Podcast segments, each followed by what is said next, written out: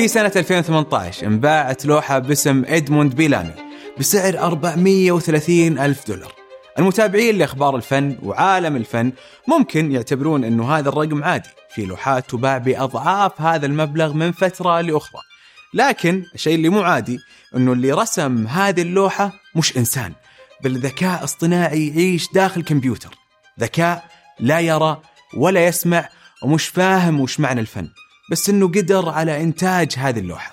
الإبداع كان وما يزال على الأقل حاليا شيء يميز البشر، بس مع التطورات الأخيرة بدينا نشوف ظهور فكرة الفن اللي تنتج الآلة والذكاء الاصطناعي في الأفلام.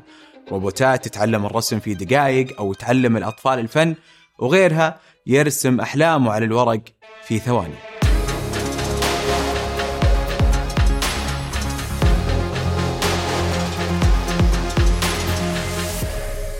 يا هلا أنا راكان وهذا فيوتشر تك اللي نتكلم فيه عن أفكار وتوقعات أفلام الخيال العلمي.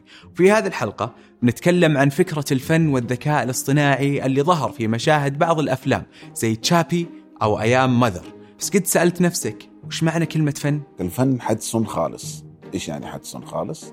يعني شيء لا تفكر فيه. يعني أنت تشعر به ولا تفكر فيه. بمعنى أنك لما ترى شيء جميل ما يحتاج إنك تفكر. فكرة إنتاج الفن بالذكاء الاصطناعي ما هو شيء جديد لأنه المبرمجين بدأوا يبنونها من سبعينيات القرن الماضي. أول تقريبا خلينا نقول حاجة يعتد بها كانت محاولة من بعض العلماء لإنتاج برنامج اسمه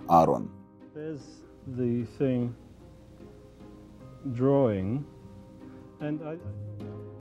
آرون هذا كان بيبدأ يسوي رسومات تعتمد على خلينا نقول الفن الرسم صور بدأت بصور أسود وأبيض بعد كده بدأ يدخلون الوان بدأ تطوير ارون هذا من الستينات لين الألفية هم بيطوروا فيه لين وصلوا إنه بينتج صور آه، فنية. بس كان في حتت شوية مختلفة عن ال AI اللي إحنا نفهمه الآن. يعني آه، ما كان في learning كان في hard coding بيعملوا هم coding بيدخلوا له المعلومات.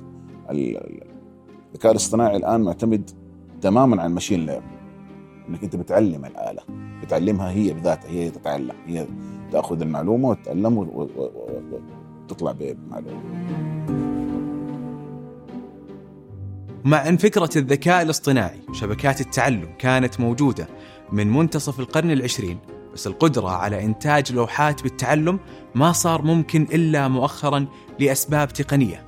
صار عندك أجهزة خلينا نقول hardware قوية جدا تستطيع أن تعمل العمليات الحسابية لأنه هذه عمليات حسابية معقدة يبغى لها تكرار كثير فيحتاج لك hardware يكون عالي. فلما قويت ال hardware تحولت إلى آه إلى حاجة في يد الناس غير إنه انتشرت بدأت تنتشر والناس بدأت تتعلمها. بالإضافة للأجهزة القوية واللي تساعدنا على تعليم الذكاء الاصطناعي كان للتفجر الكبير وتوفر البيانات عن طريق الإنترنت دور في تسهيل حياة الباحثين. صاروا قادرين يبنون قواعد بيانات كبيرة واللي هي الجزء الأهم في تعليم الذكاء الاصطناعي أي شيء من ضمنها الفن. موضوع التدريب هو اللي ياخذ وقت ياخذ وقت طويل وقد وكل ما أخذت فيه وقت أطول وكل ما أخذت فيه خلينا نقول efforts آه أكثر وكل ما كان في database أكبر كان النتيجة أدق وأفضل وأحسن.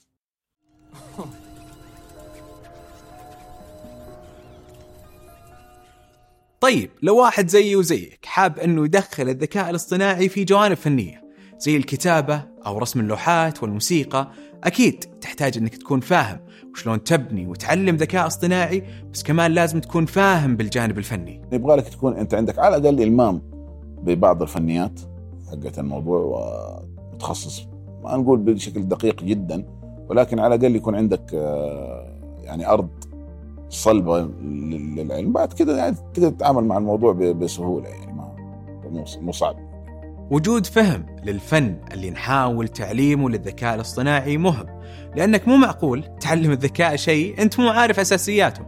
فهمك للجوانب الفنية هذا راح يساعدك في تحسين المخرجات اللي ينتجها الذكاء الاصطناعي. بس ليه أصلا نحاول تعليم الذكاء الاصطناعي الفن؟ مو هذا الشيء خطير على الفنانين البشر؟ لو صار الذكاء الاصطناعي قادر على إنتاج لوحات فنية بكميات كبيرة وبسرعة عالية مو هذا الشيء راح يقلل من قيمة الفن ولا في قيمة حنا ما ندركها هل كل الناس اللي بيروحوا يزوروا الموناليزا في في في في, في اللوفر أنا رحت شفت كأنه حج هل كلهم فاهمين فن؟ هل كلهم عارفين؟ مو بس عارفين إنه هذا عمل ليوناردو دافنشي بس فهو ارتباطه بشخص الناس دائما عندها عندها تبعير الأشخاص. أول ما أنت تقول له لا هذا الموضوع ويمكن هذا الآن اللي يخلي قيمة الأعمال حقت ال AI عالية لأن هي مرتبطة باي اي اي اي ثورة اي اي فعشان كذا أنا بقول لك خليها بعد افترض 50 سنة صار AI هذا متاح لكل الناس صار يعني حاجة سهلة جدا. آه okay yes جوال. يعني أول مثلا واحد يبغى يصور صورة بورتريه كذا مبلغ وقدره. الحين ما شاء الله تبارك الله بالجوال تقعد تسوي اللي تبغاه ولا أحد طالع فيها ولا أحد يبغاها ولا أحد. إيه ما لها قيمة يعني ما لها قيمة فنية يعني. كذا ندرك إن الهدف من تعليم الذكاء الاصطناعي الفن مو التخلي عن البشر والفن البشري لأن في استخدامات أخرى لهذا النوع من البرامج. الفن جزئين ممارسة وتعليم.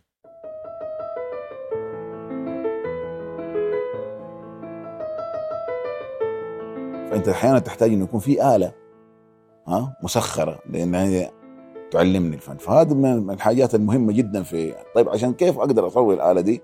لازم الآلة دي تبدأ تفهم الفن هذا اللي أنا بتحدث عنه عشان تقدر تعلمه لغيرك يعني هنا النقطة. وبالإضافة للتعليم فتعليم الفن للذكاء الاصطناعي ممكن يساعدنا على اختصار سنين من البحوث. ولأن ضيفنا مهندس وخطاط فهو هنا يكلمنا على هذه الفائدة على مستوى الخط العربي. ولكن تقدر تطبق هذا المثال على أنواع الفنون المختلفة. نشوف أحيانا كتابات خطاطين قدماء يعني. فنعرف هذا خط فلان وهذا خط فلان. كيف عرفت؟ من كثرة ما أنت شفت هذه بدأت تحلل الصور والكتابات من عرفها. بدأت تعرف إنه هذا الأسلوب ده وأسلوب ده. أبغى أسوي دراسة مقارنة ما بين أسلوب الخطاط فلان أسلوب الخطاط فلان. يمكن يبغى لي سنوات عشان أبدأ احللها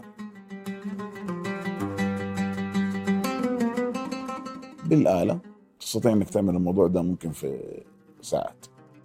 إنه هو بيسويها بسرعة بسرعة بسرعة بسرعة بسرعة بيسوي آلاف العمليات بسرعة ويطلع لك آخر شيء تقرير يقول لك هذا يختلف عن ده بهذه الطريقة. أنت بعد كده كشخص آه، على قولهم بتحاول إنك أنت تفهم تستطيع إنك تحلل الكلام ده. فهي في الأخير زي ما قلت لك هي وسيلة لتسهيل التعامل مع هذه المفاهيم.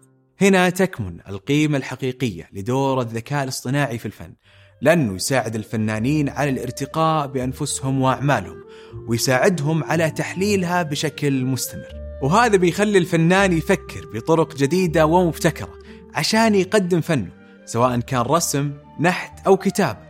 وجود ذكاء اصطناعي يفهم في الفن ممكن يخفف أيضا على مدرسين الفنية في المدارس. الناس قدراتهم في في في في, في, إتقان المهارات تختلف. موهبه، في واحد موهوب تعلم مرة، في واحد يبغى له 20 مرة.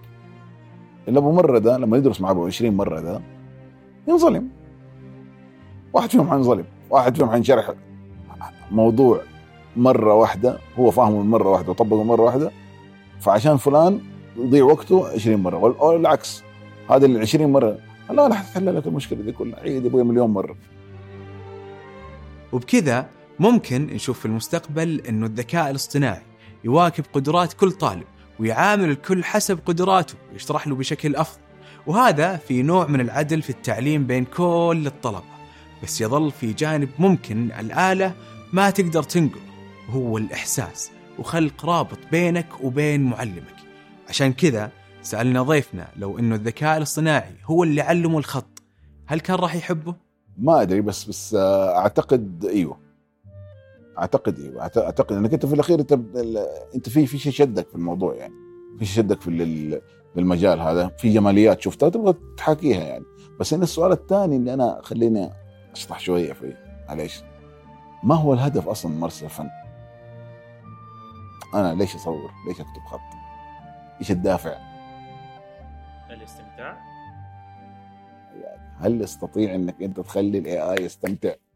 الإجابة على هذا السؤال معقدة لأنها ما هي مشكلة تقنية بقدر ما هي مشكلة مفهوم وتعريف لأن لو سألتك وش هي المتعة ممكن تقول كرة قدم وغيرك يقول قراءة الكتب وأنا راح أقول لك الأفلام والمسلسلات فحنا الآن ما زلنا نستكشف قدرات الذكاء على مستوى بسيط وبنترك القضايا المعقدة للمستقبل. في عالم الفن صعب على الواحد أنه يدخل أفكار جديدة أو أساليب مختلفة. خذ على سبيل المثال الفنان بيكاسو واللي يعتبره البعض من أهم فناني القرن العشرين. بيكاسو في بداية حياته الفنية تعرض لنقد ورفض لدرجة أنه أحد النقاد قال أنه رسوم المجانين أفضل من رسوماته وهذا كله عشان قدم الفن بأسلوب مختلف. هذا النقد اللي يتعرض له الذكاء الاصطناعي اللي ينتج الفن. في جدل كبير. ناس تقول ما في روح وأشخاص آخرين يشوفون فيه فرصة للتطور. أول شيء الإنسان عدو ما يجهل. هذا أول شيء. الإنسان عدو ما يجهل. لو شرح له الموضوع بشكل جيد حيبدأ يستوعب. الخطاط الأول اللي كتب أول واحد أدواته مو زي الخطاط اللي الحين بيكتب. طور أدواته. هذه برضه اداه تطور. ما هم عارفين إيش إيش أبعاد العمل. يعني أنا مثلا الناس اللي أقول لك الخطاطين يقول له أقول له تخيل إنه هو هذا يسوي لك دراسة على على كل يعني بهذه الطريقة على كل مدارس الخط العربي ويطلع لك هي ويقول لك ويقول لك هذه المدرسة تتميز بكذا تتميز كذا. هذه ممكن واحد ياخذ عمره كله فيها. عن طريق التقنيات هذه ممكن تسويها مثلا في ستة شهور. تصير. تظهر لك. يبدا يستوعب يستوعب الموضوع ما هو ما هو حرب. الموضوع ما هو حرب. ما هي فكرة إن أنا فلان حي على قولهم ينهي فلان ولا يفني فلان. ما ما, ما هي كذا يعني الشغله الشغله هي أدوات. الله سبحانه وتعالى سخرها لنا. الرسول صلى الله عليه وسلم إيش يقول؟ يقول يقول الحكمة ضالة المؤمن أينما وجدها فهو أولى بها. هذه حكمة. هذا هذا علم. هذا شيء نستفيد منه. رفض الذكاء الاصطناعي بحجة أنه يتعدى على الجانب الإنساني ما صار أمر مبرر. لأنه الناس قبل كذا رفضت استخدام تقنيات جديدة في البداية لأنها غريبة واليوم صارت جزء من حياتنا زي السيارات وحتى الإنترنت ورفضنا للشيء اللي ما نفهمه دائما راح يتكرر. عشان كذا الأفضل نفكر كيف ندمج هذه التقنيات في فننا كيف نستفيد منها في الخروج بإبداعات جديدة. إبداعات يمكن ما راح تصير بدون وجود ذكاء اصطناعي. قبل أترككم لا تنسون تشتركون بالقناة وتشاركونا تعليقاتكم ونشوفكم في الحلقة الجاية من فيوتشر تك